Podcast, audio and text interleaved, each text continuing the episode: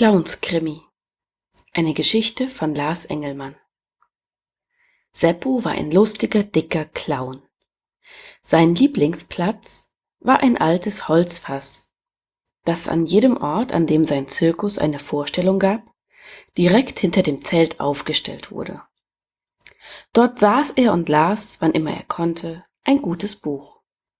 Seppo war Fan eines schwedischen Krimiautoren, dessen Bücher verschlang er schneller als das Eis aus seiner Lieblingseisdiele. Der Clown mochte die Bücher so gerne, weil sie die spannendsten und aufregendsten waren, die er jemals in seinem Leben gelesen hatte. Besonders gefielen ihm die Szenen mit viel Blut. Zwischen und nach seinen Auftritten schlich sich Seppo aus dem Zelt, holte sein Buch aus dem Fass und begann zu lesen.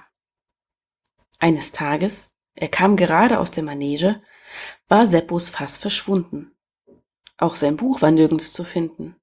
Das war besonders bitter, weil dem Clown nur noch eine Handvoll Seiten bis zum Ende fehlten.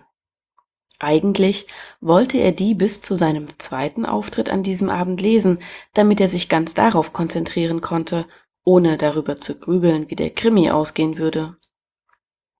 Jetzt dachte Seppo nicht nur über den Fall der ermordeten Schmiedin, sondern auch über den Fall des verschwundenen Buches nach. Seppo suchte hinter dem Zelt, in seinem und den Wagen einiger Kollegen und sogar in den Unterständen der Kamele, Pferde und Elefanten nach dem Fass und seinem Buch, fand aber leider keines von beidem. Dann begann sein zweiter Auftritt.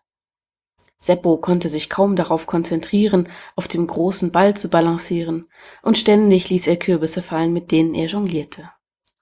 Schließlich kam seine große Abschlussnummer, mit der er das Publikum zum Johlen und Ächzen brachte. Er stieg auf das Trapez, warf die Motorsäge an und setzte sie sich auf die Nase. Es dauerte keine Minute, bis sich die Manege in eine Szene verwandelte, die Seppo gut gefallen hätte, käme sie in einem seiner Krimis vor. Unter der Zuschauertribüne stand Klaus, der dumme August, und lehnte auf einem Holzfass mit einem Schwedenkrimi darin. Er grinste und freute sich über seine Beförderung zum besten Clown des Zirkus.